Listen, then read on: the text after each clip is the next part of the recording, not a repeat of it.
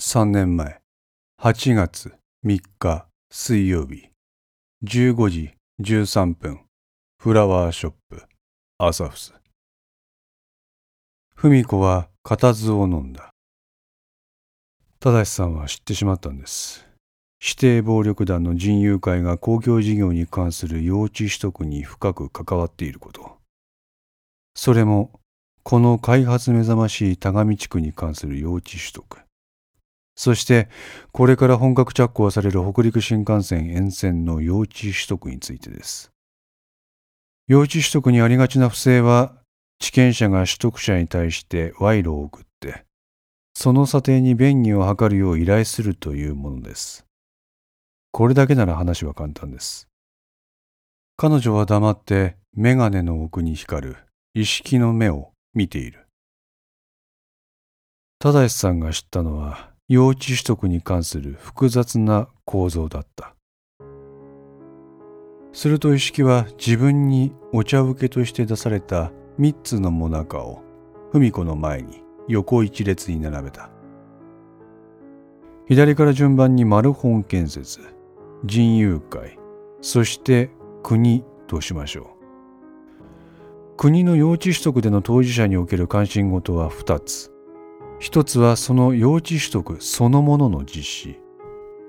そしてもう一つがどの土地が取得対象になるのかということです。そこでまずこのマルホン建設工業が登場します。一式は左側のモナカを手に取った。マルホン建設工業。石川県の地元有力土建会社です。先代社長は現在の衆議院議員本田義行です。彼は土木建設業界出身ということもありその分野に関しては深い見識を持っています。またマルホン建設自体が公共事業を生りとしていることから省庁にも顔が利きます。本田は国土建設省の属議員として政界で活躍をします。政務次官や党の部会長を経てその影響力を高め国土建設庁の政策決定に深く関与してきました。意識はモナカを畳の上に置いて話を続ける。今から25年前のことです。マルホン建設はここ田上地区周辺の土地を買い漁っています。バブル華やかなりしい時代ですね。誰もが投資をすれば儲かるなんて言われたバカみたいな時代です。マルホン建設も周囲と同じように不動産投資を積極的に進めます。しかしそれは見事に崩壊。マルホン建設は多額の含み損を抱えることになった。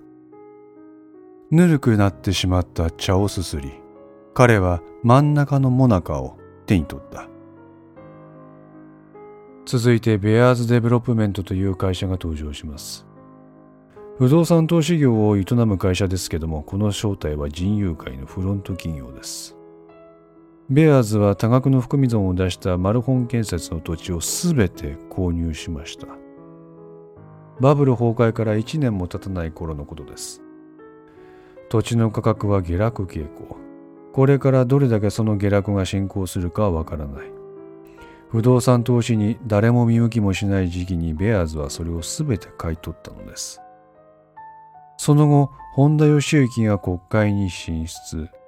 やがて田上地区の開発計画の噂が流れ出します。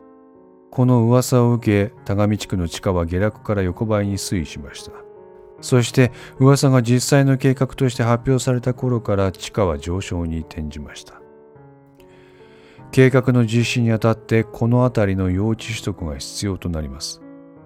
結果的にベアーズがマルホン建設から買い取った土地のほとんどが国の用地取得の対象となり、国に買い取られることになりました。彼は右側のモナカを手にした。お母さん、お分かりでしょう。マルホン建設は評価損の土地をさっさと売却したかった。それに応じたのがベアーズデベロップメント。時代が時代です。バブル崩壊の煽りを受け、今後どれだけの不利益を被るかわからない不動産投資の契約など誰も自ら進んで結びません。しかし、人友会のフロント企業がそれを引き受けた。不自然ですね。おそらくマルホン建設の社長であった本田義行が公共事業に何らかの影響力を持つ存在になることで将来的にベアーズに利益をもたらす密約でもあったんでしょう。事実ベアーズはマルホン建設から購入した金額よりも3割高値で国に売却しています。ベアーズは多額の利益をこの取引で得ることになった。一式は右側のモナカを二つに割ってその一方を口に入れた。ぎっしりと詰まったこのモナカのあんこは実はすべて税金だった。国民の血税が特定の連中に食い物にされている。それを正さんはどこかで知った。はいその通りです。忠さんは現在進行中の北陸新幹線建設にかかる用地取得でも、田上地区の用地取得同様、マルホン建設ベアーズ、国の三者構造が潜んでいることを知った。田上地区は終わった話。しかし、新幹線に関することは、現在進行形の話。そうです。忠さんは正義感が強い人です。それは昔この家に出入りしていた私が身をもって知っている事実。正さんは警察に行きます。正さんが金沢北署に来ていたことは当時の資料からすぐに分かりました。これが6年前の事故の2ヶ月前のことです。ここで意識は言葉に詰まる。しかし、警察は動かなかった。そうです。主人は警察に行きました。何度も。ですが、証拠も何もないのに動くことはできないと言われたそうです。知ってしまった事実と現実社会の間で正さんは苦悩します。正さんはあなたにも相談します。自分は一体どうすればよいのか。このまま黙って見過ごすことはたやすいが、人としての良心が放っておかない。そんな中、この幼稚取得の関係者と忠さんは接触をします。おそらく向こう側から接触してきたんでしょう。この手の話の場合、口止めが接触の主な動機です。忠さんは先方の申し出を断ります。当時、私たちの店は決して楽な経営状態ではありませんでした。500万という口止め料を提示されたと主人から聞かされた時は心が揺らぎましたしかしあの人はその場で断ったそうです。その原資も税金から来るものなのかもしれない。それを考えるとなおさら先方のやり口に腹が立つと怒っていました。一度こうだと思ったら頑としてぶれないのは主人の性格ですからね。でも現実問題としてまとまった資金は店を経営していく上で必要でした。一式の物語を自然と補足するように語りかける文子に彼はうなずいた。あなたはご主人に無断で先方と連絡を取って入金口座を教えた。ある日口止め料が入金されます。近藤里美という人物からです。あなたは近藤里美さんをご存知ですか？文子は首を横に振る。そうでしょうね。この近藤里美という人物はこの世に実在しません。銀行にある本人確認書を照合した結果、偽造されたものだと分かりました。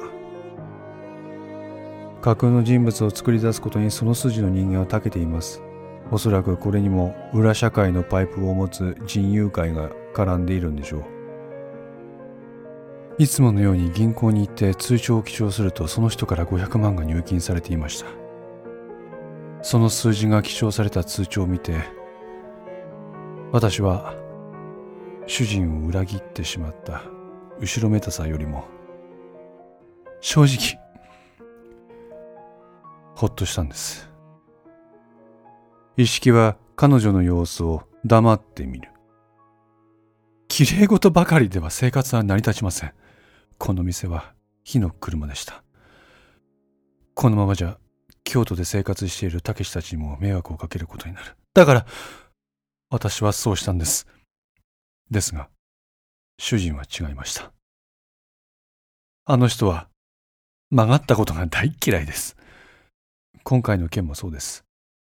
ですから、私が口止め料をもらったと知ったときは、恐ろしいまでに怒りました。そうでしょうね。私は間違ってました。今回の件は、あくまでも主人とマルホンとベアーズとの間での話です。私はそのことについて主人に相談されただけ。そこに降って湧いたように500万が入ってくるかもしれないって話があって、それにすがった。目先のお金に目がくらんだんです。お気持ちはよくわかります。あまり自分を責めないでください。主人は絶対に受け取れないお金だと私を諌めました。そして、翌日銀行でそのお金を全額引き出しました。一式は通帳の写しを眺めて払い出しの欄に500万の数字が記入されているのを確認した。その夜のことです。主人が事故で死んでしまったのは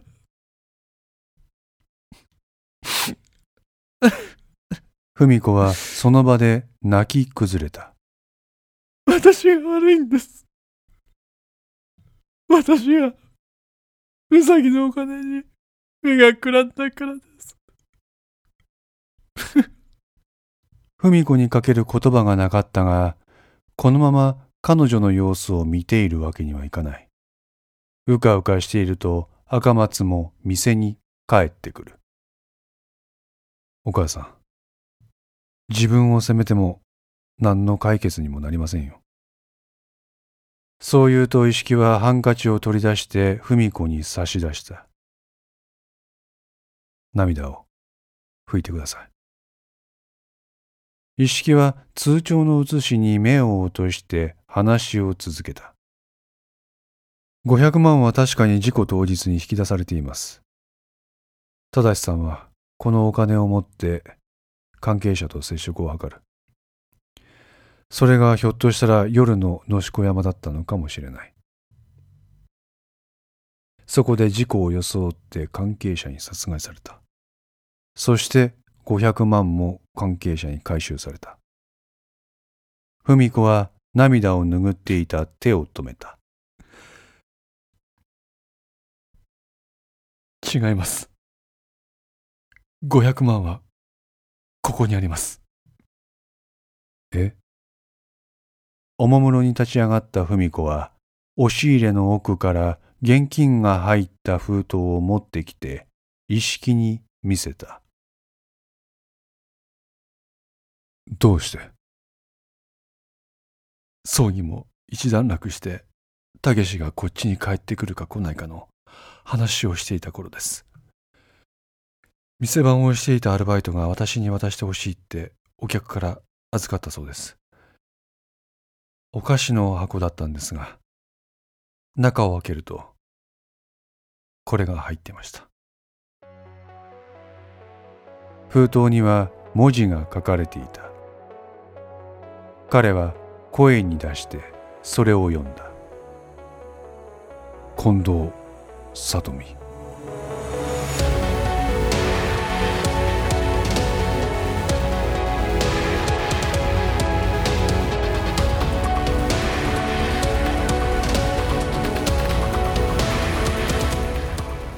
5の線リメイク版いかがでしたでしょうか？このお話は毎週木曜日に1話ずつ更新できるよう鋭意作成中です。ご意見やご感想がありましたら Twitter やウェブサイトのお問い合わせお便りコーナーからお寄せください。皆様の声は私にとって非常に励みになりますのでぜひともよろしくお願いいたします。お寄せいただいた声には地質ですが何かしらの返信をさせていただきます。特にお問い合わせお便りのところからお寄せいただいた感想などはポッドキャストの中でも紹介させていただこうかと思っております。また iTunes Music Store の中のレビューも頂戴できれば嬉しいです。5のセンス3も同時更新しています。よかったらそちらの方もお聴きくださいますと嬉しいです。それでは皆さんまた来週。ごきげんよう。